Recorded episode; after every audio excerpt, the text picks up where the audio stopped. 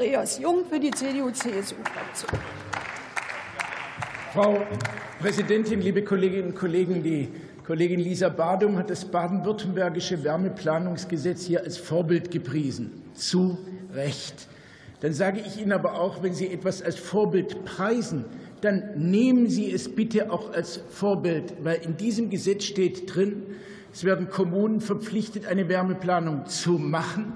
Und wenn sie eine Wärmeplanung machen auf Grundlage dieser Pflicht, dann übernimmt das Land in vollem Umfang die Kosten. Sie machen das Gegenteil. Sie machen das Gegenteil. Frau Ministerin, Sie haben es ja vorher hier beschrieben. Sie verpflichten alle Kommunen in Deutschland, und Sie übernehmen keine Kosten. Von Ihren Ankündigungen kann sich keine Kommune etwas kaufen. Schreiben Sie es ins Gesetz rein. Ich fordere Sie auf, wir fordern Sie auf, schreiben Sie ins Gesetz rein, Konnexitätsprinzip, wer bestellt, wer bezahlt. Die Kommunen, die verpflichtet werden, deren Kosten übernimmt der Bund. Eine ganz klare Regelung, die muss ins Gesetz.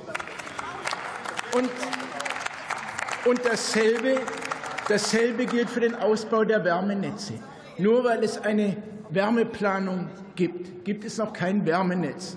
Das muss vor Ort geplant werden, und es muss vor Ort finanziert werden. Und die Experten, auch die Verbände, der Verband kommunaler Unternehmen, der Bundesverband der Energie ähm, und Wärme sagen, das, was Sie an Mitteln da drin haben, 500 Millionen im Jahr, das ist viel zu wenig. Es muss das Vielfache sein.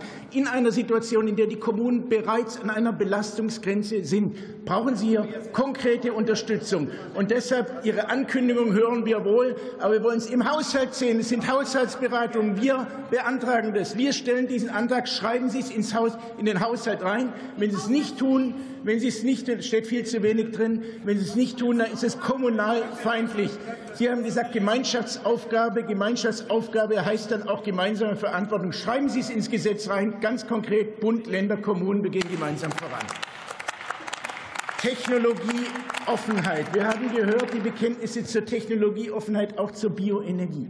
Dann frage ich mich, warum hat diese Bundesregierung noch immer keine Strategie für die Nutzung nachhaltiger Bioenergie? Alles angekündigt, nichts Konkretes.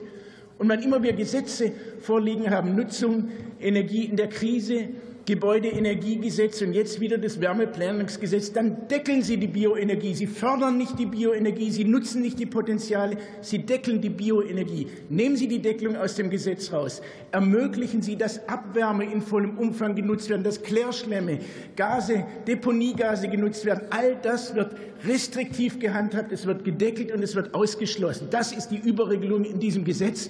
Und wir schaffen es nur, diesen Weg zur Wärmewende, wenn wir alle Potenziale nutzen, aber nicht mit diesem Geist der Überregulierung und der Deckelung. Und deshalb stellen Sie es im Gesetz klar. Technologieoffenheit darf nicht nur draufstehen, es muss auch reinkommen. Herzlichen Dank.